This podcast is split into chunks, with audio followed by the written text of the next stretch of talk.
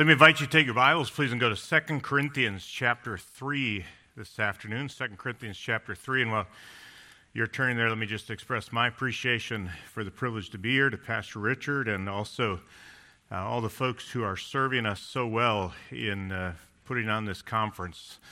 Uh, certainly, the words of Hebrews 6.10 are quite true that God is not unjust so as to forget your labor of love for his name and having ministered to and still ministering to the saints. So I know the Lord is pleased with a heart just to serve. So thank you so much for that. You, as you've heard, the theme for the conference is ambition, and my focal point for this afternoon is on the issue of sanctification, or if I could frame it this way, our ambition is to be like Jesus Christ to be conformed to his image, to be transformed into the likeness of Christ. And uh, the sub theme, I think, has been mentioned as well of simplicity in God's plan. And I think often, too often, sanctification has been made more complicated than it should.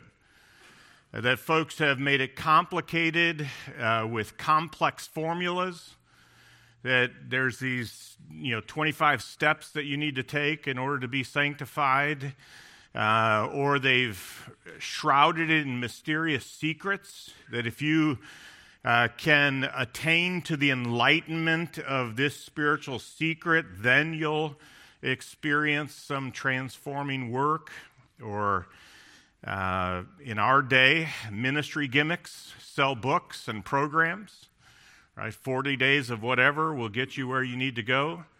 And we have all the posters and books and campaigns that'll work with it. Or uh, some kind of special techniques. Uh, seems as if, and you can tell you're getting old when you start to say this because you've seen several cycles of it pass through uh, popularity.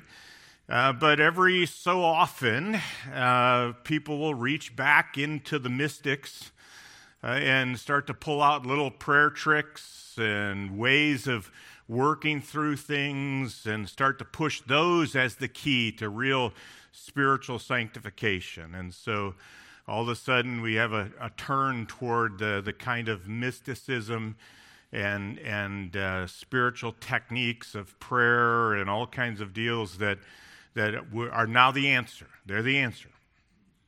Right? And, and instead of uh, really, uh, pretty simple truth from God's Word. But let me be clear that when I use the word simple, I'm using that as opposed to complex or complicated. I'm not using it in opposition to easy. Something can be simple and hard right? It's not, it's, when I'm saying simple, I'm meaning not complex, not complicated. There aren't a million turns in trying to figure out how God has designed this to work. The battle with sin is never going to be easy, but it is a pretty simple, straightforward one. And sanctification is made a lot harder when people complicate it when they hide secrets that somehow make it as if God doesn't want us to become like Christ without having to go through a lot of trickery to get there. But we're going to look this afternoon at a text of Scripture that I think is one of the uh, clearest and straightforward texts about what God is doing uh, to make us like His Son. Look, if you would, please, at 2 Corinthians chapter 3. And I'd like to read verse 18.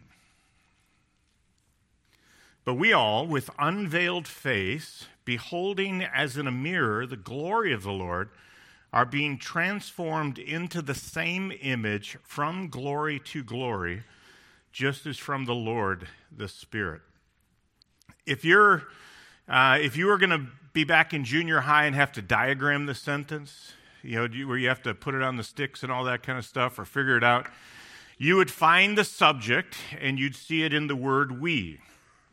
All right, we all, then you'd be going through the verse and you come down about to the middle of it and you see these words are being transformed. There's the there's the kernel of this sentence. We are being transformed.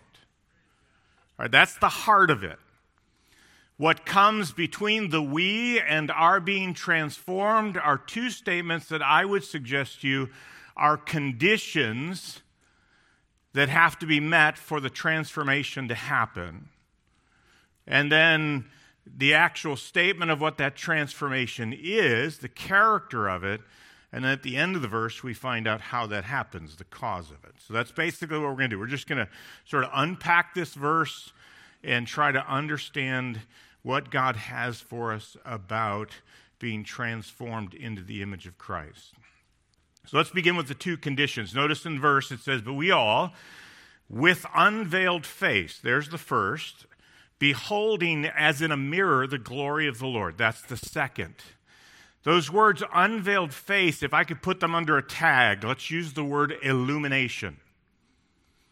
All right, that a veil has been lifted off the face so that you can see.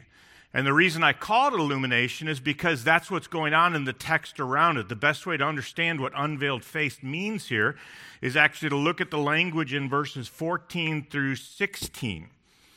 But their minds were hardened, for until this very day, at the reading of the Old Covenant, the same veil remains unlifted because it is removed in Christ.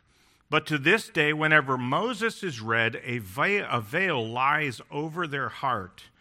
But whenever a person turns to the Lord, the veil is taken away. So, unveiled means the veil that's mentioned in verses 14 and 15 has been removed. All right, drop down into chapter 4 and look at verses 3 and 4.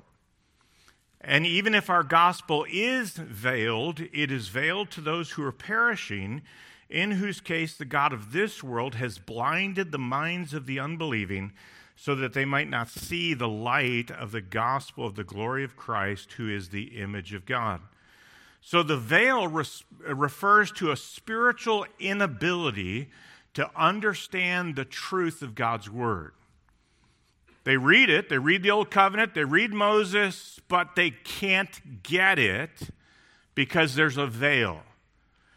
The God of this world has blinded the minds of the unbelieving so that they can't have it. That's why in chapter 4, verse 6, we didn't read to the answer to it, right? The parallel in 4 6 to the veil being lifted is God has caused the light to shine in our hearts so that we might see the glory of God in the face of Christ. It's the knowledge of the glory of God. So, an unveiled face is one that is expressed of the light that is shined in the heart so that someone could know Christ.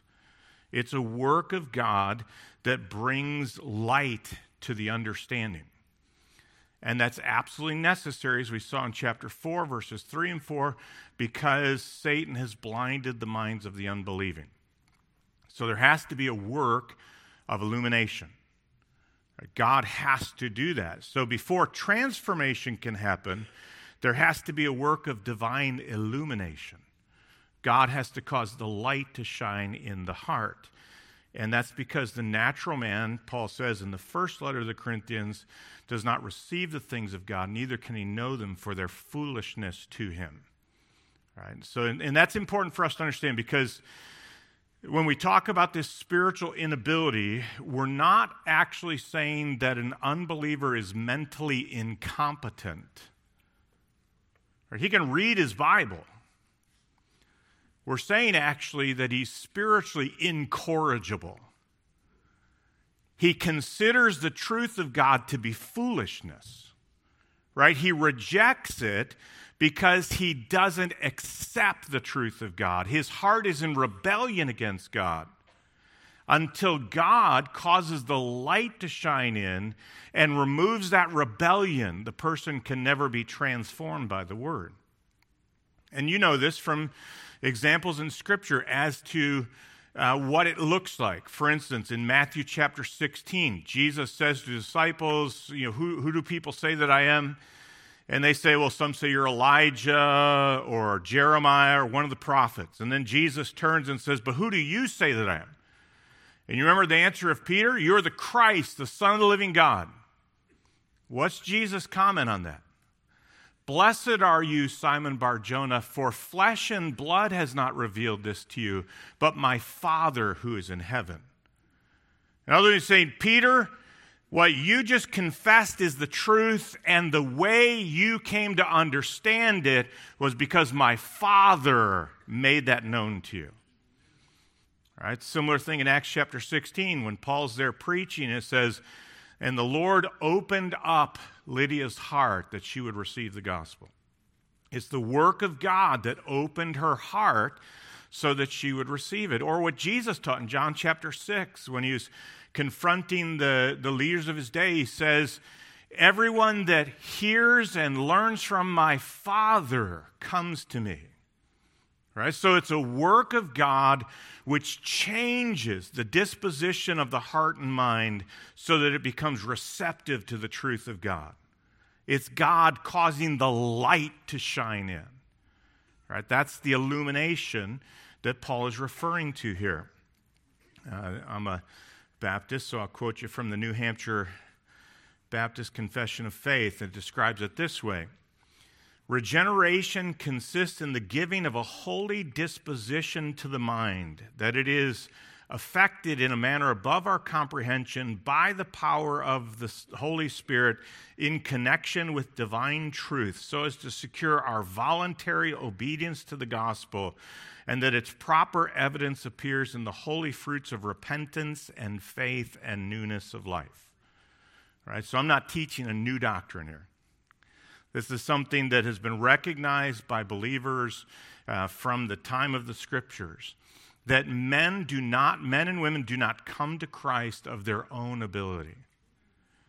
They don't come to Christ because they're smarter than other people they come to Christ because God works effectually in the heart to remove the resistance that's there and to shine light into their understanding. Now, this could be just like the duh point of the sermon, right? You will never be transformed into Christ's likeness unless you have first been illumined by the power of God through the gospel.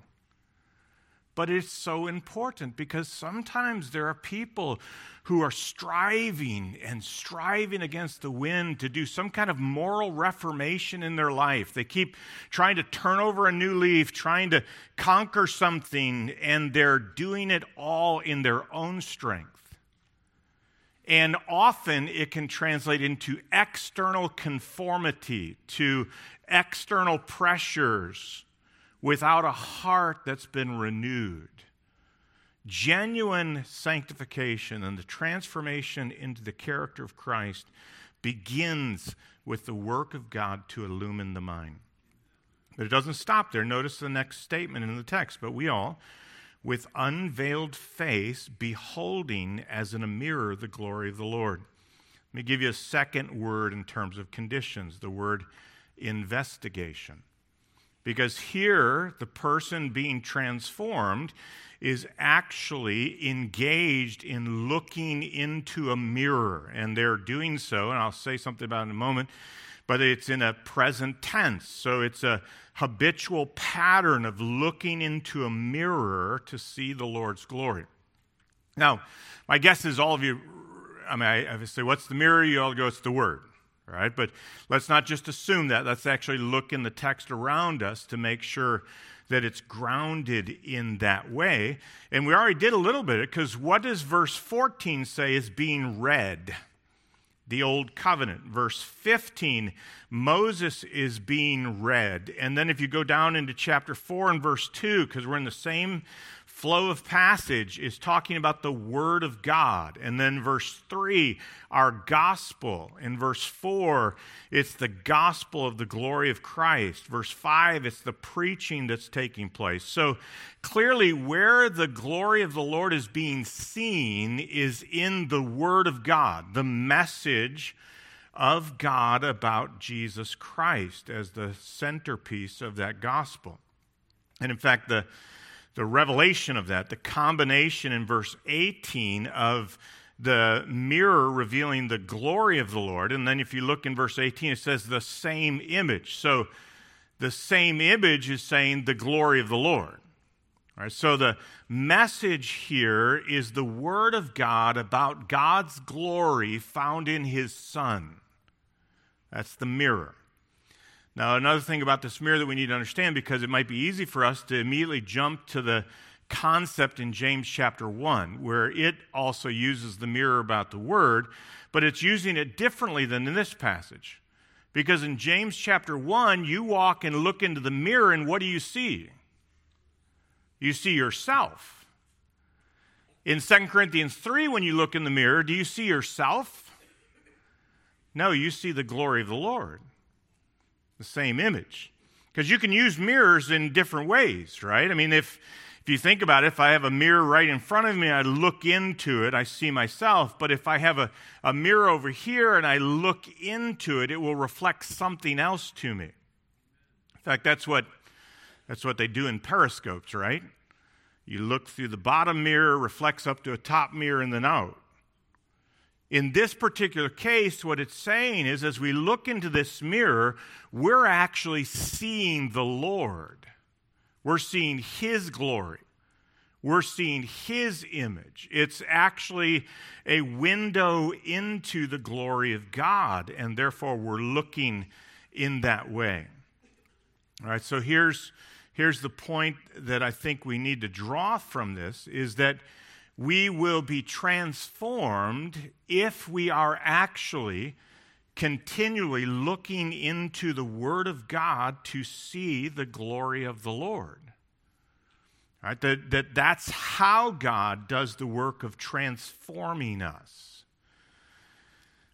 So let me just make a quick uh, sort of doctrinal comment on illumination, so we're clear about it, because we live in a uh, we live in a day at times where people will talk about illumination, and they're actually really more talking about revelation. Right. So here's here's the way I, I believe you should think about it. I'm opening up the Word and I'm reading it. The work of the Holy Spirit to help my understanding actually happens via the Word to me. I shouldn't be thinking that the Holy Spirit's over here going, hey, Dave, here's what that means. Right? Because if he's talking to me like that, that's actually revelation.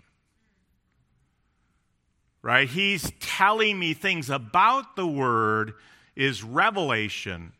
What the Spirit is doing is taking the Word, and as I'm reading it, He's causing the light to shine so that I see God's glory in the Word. He works through truth, as that confession said. Right? So, and that's so important because what we we have a tendency to do is like, okay, we want to grow, we want to grow. And, and, and I don't mean this in a, in a sarcastic way, but it's like sometimes the last thing we look at is our Bible. We want to go download a million sermons from somebody to tell us something, or go run to the bookstore and pick up five or ten books about it, or go to some seminar. And I'm not, I'm not in any way trying to depreciate those vehicles, but they are only of value if they're actually taking you in here.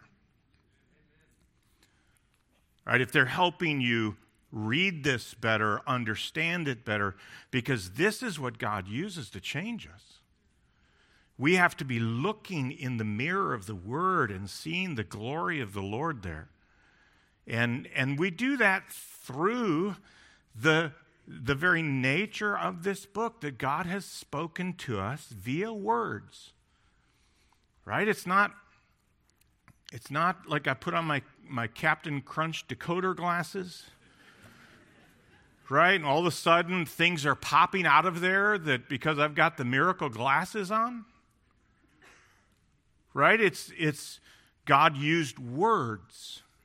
We believe in the verbal plenary inspiration of the Bible right? So we're looking for the message of God in the words that He's given to us, in the way He put those words together. We're trying to understand it as we work with the text of Scripture and think through it. God uses it to change us because we're seeing His glory in it. And we don't have to do weird things to find the glory of the Lord in the Bible. Right? We don't have to turn uh, tent pegs into symbols of the incarnation or something like that. Right? We, we can actually read what God did, what God said, and have it revealed to us his very character. Right? Even if you're going to, I don't, I mean, I have time to get in a long side trail about this, but even if you're going to say, because this text does say we're seeing the glory of the Lord, and that clearly is Jesus, that as we read the scriptures, we should be seeing Jesus. That isn't actually some hocus pocus thing. I mean, let me just illustrate from the Gospel of John. John 1 3 says, You know who spoke the world into existence and created it? It was the Son of God. John 12 tells us, you know who Isaiah saw in the temple? He saw the Son of God. Do you know who was the I am that existed before Abraham? In John 8, Jesus says, It was me. Right? So when Jesus says, You read the scriptures, search them because they speak of me, it's because he's God. Every revelation of God throughout the scriptures finds its central for us in Jesus. We're seeing the glory of God in the face of Jesus Christ. Even when we read the commands of God, they're telling us something about the character of God. It's that we want to understand what our God is like. We want to know Him. So we read the word so that we can know what he's like. We can see his glory. We can understand him because, as was quoted last night in John 17, 3, this is life eternal, that they may know you, the only true God, and Jesus Christ, whom you've sent. It's about knowing him. And he's written this word so that we can know him. And so we look into the word to see his glory. Notice now in the text, because let's talk for a few moments about the character of this transformation. It says, We are being transformed into the same image from glory to glory. I want to just highlight two things about it. First is the process. Notice the language. We are being transformed. So it is actually something that is a process that's happening right? The work of God is taking place in the process of transformation. And the word that's used here is a, a, pretty strong word. I mean, we, we know Romans 12, 2, right? Don't be conformed to this world, but be transformed by the renewing of your mind. It's the, it's the, the change of the character and nature of this thing that's happening to us. So the goal of Christ's likeness can never be attained by mere external conformity. There will be an effect there, but it demands an internal renewal that transforms our character. Notice the language, are being transformed. So, normally when we use language like that, we'd understand that as a passive thing in this sense. You are not transforming yourself, it's God who's transforming you right? I have a responsibility, and that is to get in the Word, to read the Word, to investigate it, looking for the glory of the Lord. But as I'm doing that, God is doing a work on me. He is the one transforming me. He's the one with the power to change me into the image of Jesus Christ. We cannot change ourselves, it's a, a position of dependence on God that produces a real change in us. And the second is to notice that it's a present tense again. It's an ongoing work of God. It's progressive, if I could put it that way. And here's, uh, without getting too deep in it, but here's one of the ways I think sanctification has been complicated by popular theories, right?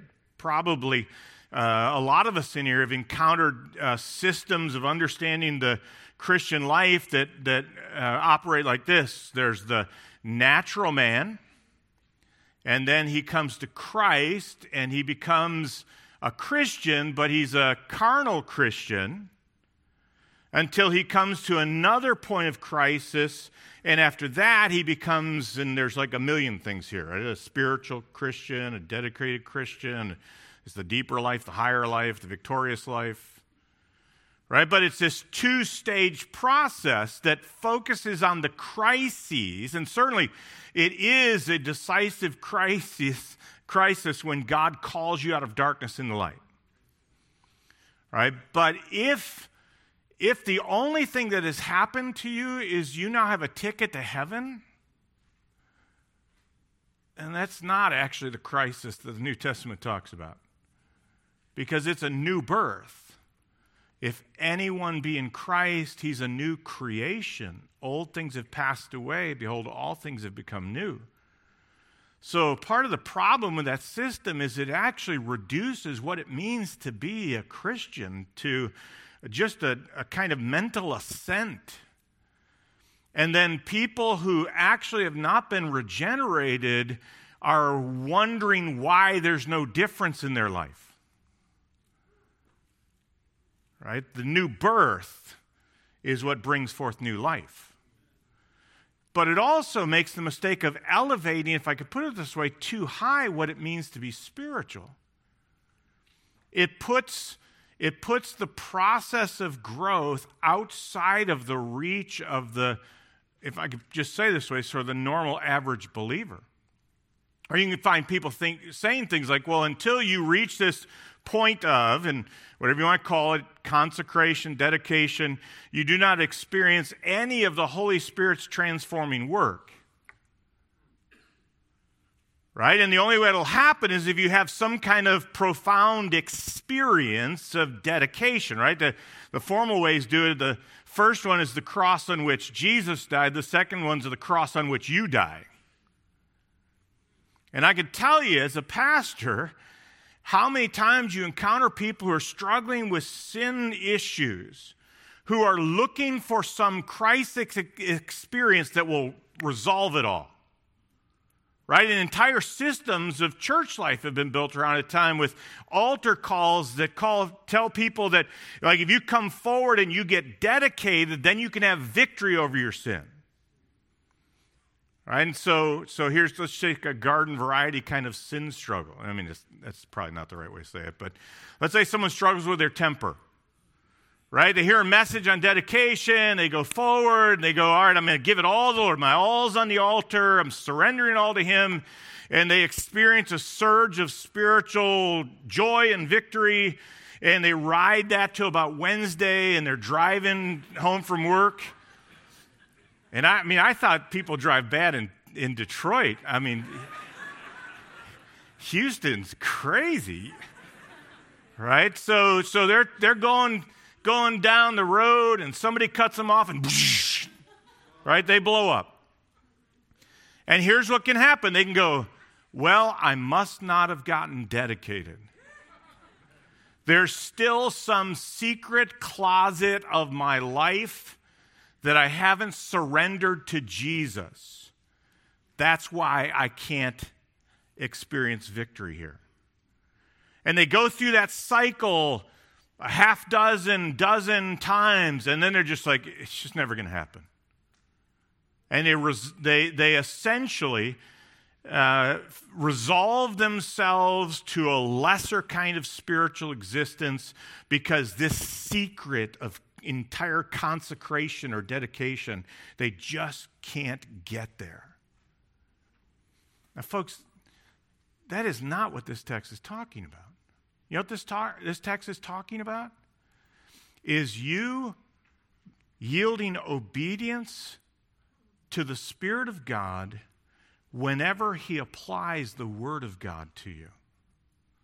We are being transformed. Right? I'm not actually against crisis.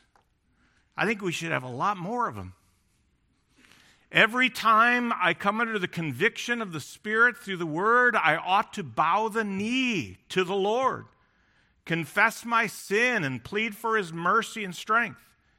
It, in fact, is a process that should be ongoing constantly, not some kind of two step to live above sin somehow. Because you can't do that. We do not operate in that way. So, God has created a process of transformation that is to govern our lives. And notice the product that this transformation produces. We are transformed into the same image from glory to glory. The word same tips us off, as I mentioned, that the image is the glory of the Lord.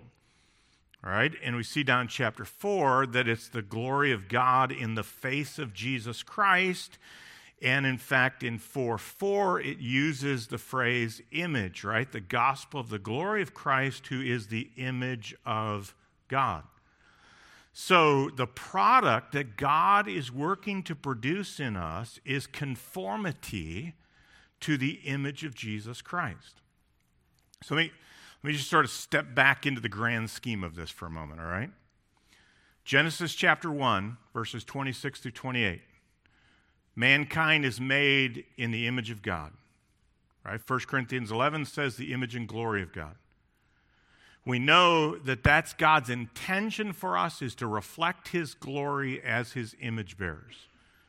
But you all know from Romans chapter 3 that we sinned and fell short of the glory of God.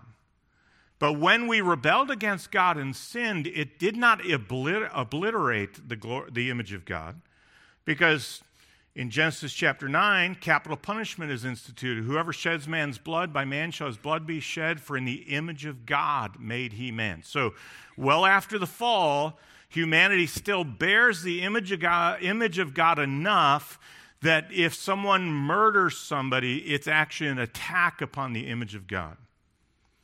But it's even more profound than that because James chapter 3 says that if we curse those who are made in the likeness of God, we're actually sinning against that image as well. So mankind lives in our fallen condition, bearing the image of God, but marred by sin. But you know what happens at conversion? I just quoted 2 Timothy 5 17 a minute ago. If excuse me, amen, man be in Christ, he's a new creature, new creation. Old things have passed away. Behold, all things have become new. Ephesians chapter 4, verse 24 says, And put on the new man, which in the likeness of God has been created in holiness and righteousness of truth. The moment you came to Christ, you actually experience the power of God creating in you a new nature which is intended to reflect the character of God. All right, now, that's where we started. It's where we fell to, and then God began that work. And you know where the end of that work is? Romans chapter 8, he says, You are predestined to be conformed to the image of his Son. And you know, we're held out in front of us in 1 John chapter 3. When we see him, we shall be like him, for we shall see him as he is. All right, so from the moment of your conversion and this creative power of God that said, Let there be light, and made you a new creature in Christ, from that moment until your glorification, when you will be perfectly conformed to the image of Christ, who is the express image of his person. Here's our text You are beholding in a mirror the glory of the Lord and you are being transformed into the same image from glory to glory. Or the language of Colossians chapter 3 and verse 10 are being renewed according to the knowledge of him who created us. Right? God is progressively making us like Jesus. He is actually changing us. And again, here's where some systems of sanctification, I think, have made it more complicated and complex because they turn around and they go, you know, nothing actually ever changes. It's just the counteraction in you between the old nature and the new nature. Right? Some people actually write things like the old nature can do nothing but sin and the new nature can never sin and you have to live in such a way that you are consistently trying to yield to the new nature. I mean, you've probably heard it in the more simplified ways, right? There's a, a bad dog and a good dog, and it depends on which one you feed. Right? But, but in reality, if you stop and try and think about that, it's just mind boggling. Right? Because if, if I am not the old nature or the new nature, and the old nature can do nothing but sin, and the new nature can do nothing but right, where do I fit in there? Right? And, and so you end up with people just like mentally, like uh, to go back to the dog analogy, like they're chasing their tail in a circle. Because it really doesn't make sense, but someone will go, Oh, yes, I've discovered the secret right? And, and make it sound pious and spiritual and cause everyone to feel like, well, I don't want to admit that this doesn't make sense because then they'll think I'm unspiritual. Right? It's just, it's not in the scriptures. Right? That is not the way the Bible declares the path of growth for a believer. You actually are being changed right, are being transformed. So, what I was before I knew Christ, I am not any longer. And as God graciously is working through His Word to change me, I'm actually growing in Christ. He is making me like His Son. In fact, that's why He saved me. He didn't save me to just get me to heaven or when I had trusted Christ, I'd be there. He saved me to make me like his son, so that he will be the firstborn among many brethren. And that process is happening. We're not a Jekyll and Hyde. We're not a good dog and a bad dog. We do fight with the flesh, and there is a war. The Spirit fights against the flesh, and we are supposed to walk in the Spirit. But I'm not a spiritually schizophrenic whatever. Right? I have a responsibility to get into the Word and let God take the Word and change me and transform me. And that leads us to the last part of the verse is so really what's the cause of this? Notice it says justice from the Lord, the Spirit. In keeping with the theme that Paul's been developing all the way through chapter 3, it is the powerful work of the Spirit that accomplishes these things. He is transforming people through the gospel and the word because He gives life. He's the one that opens the understanding, He's the one that's renewing the, the nature of the person who's come to Christ. It is the work of God. The one who actually produces it is the one who, who is energizing these transformations. So we depend on him. So let me, if I could summarize that, summarize this way God changes us by his Spirit through the Word to reflect the image of Jesus Christ. It's, it's really, it, it really is that simple. God changes us by his Spirit through the Word to reflect the image of Jesus Christ. So let me just draw some implications and exhortations here, all right? First is this that real radical change is Christ centered, word saturated, and spirit produced. It's Christ centered because it's the glory of the Lord. It's word saturated because we're beholding in a mirror. And it is spirit produced because it's from the Lord. Right? Those three need to be held very tightly together. Right? It centers on Christ through the word by the Spirit. So, so growing as a Christian is yielding obedience to the work of God through his word to shape us into the image of Christ. When we find the truth in the word, we accept it, we yield it, we bow the knee to it. And it can't really be Christ centered and word saturated without also being very gospel focused. Because if you go through this passage, it moves pretty easily between the Word, the Word of God, our gospel. We preach Christ Jesus as Lord. All right, so the, the good news that comes to us that God saves sinners through his Son is the, the centerpiece of what we're seeing, we're holding fast to. Because as we understand more and more the love of Christ, chapter 5 will say, it constrains us right? When we start to understand how much Christ loved us in giving his life for us, it takes hold of us, and we come to a conclusion, chapter 5 says. That, that those who have had this happen, right? That Christ died for them should no longer live for themselves, but for him who died. Right? So, understanding the work of God through Christ to redeem us is what actually takes hold of our hearts and frees us from selfish pursuits to live for the Savior, to live for Him who died. And that calls us out of ourselves. Now, I know that, especially in our day, right? And and uh, obviously, I get you, uh, you get one message in a fairly quick amount of time. So I'm fighting my gift of sarcasm here, all right? But we have been we have been inundated and overwhelmed with psychological conceptions of the spiritual growth.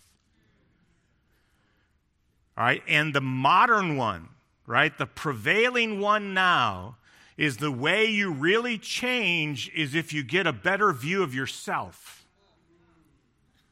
Right? You need to understand your identity. And once you get a healthy view of your identity, then you can grow. And so someone might be sitting here saying, Listen, I mean, I, that's all great what you said, but I need you to tell me what to do. Tell me how to fix this. Tell me what steps to take. I need to know what I can do. And I would suggest to you, hopefully graciously, that, that what you actually re- really need to see is Jesus Christ. And see him so clearly that you take the focus off of yourself and off of whatever it is that has ensnared you right? We heard it last night looking unto Jesus, right? And, and I think this preoccupation with us trying to change our self perception so we can grow is actually obscuring the mirror. It's fogging the mirror, if I could put it that way. And what we have to recognize is that God has given us the remedy. We need to get in the book Look at Jesus. Look at God's grace in Christ. Look at what He's done for us. Look at all the blessings that He has blessed us with in heavenly places in Christ Jesus. And as we turn our eyes to that, God graciously is working to change us so that we are starting to become like the one we're looking at and we're drawn out to Christ. And He makes us different through it. And this truth, if we understand the context, gives us confidence in our ministry. In verse 12 of chapter 3, he says, Therefore, having such a hope, we use great boldness. And you know what it does? It sustains us. Look at verse 1 of chapter 4. Therefore, since we have this ministry, we have received mercy. We do not lose heart. The fact is that the Spirit of God takes the Word of God and accomplishes the work. So, you know what we do? We trust the Word and we speak boldly and plainly. And when it's a, it's a hard, tough path that God is using to change us, you know what we, you know what we do? We don't go, oh man, I need something more we say we need more of the something. We don't lose heart. We don't quit. We keep our eyes on the things which are unseen and see God change us for his glory. Let's pray together. Father, thank you for your gracious work on our behalf through your Son to make us new creatures in Christ. And thank you for giving us your word and the work of your Spirit to change us. Lord, we need to be changed. We're not there yet. We, we long to be like Christ, and we want to be faithful in following him. Help us to do so not by our own ideas and our own designs, but simply, humbly, faithfully taking your word and feeding on it and seeing the glory of our Lord there and seeing you change us graciously and powerfully. We ask it in Jesus' name. Amen.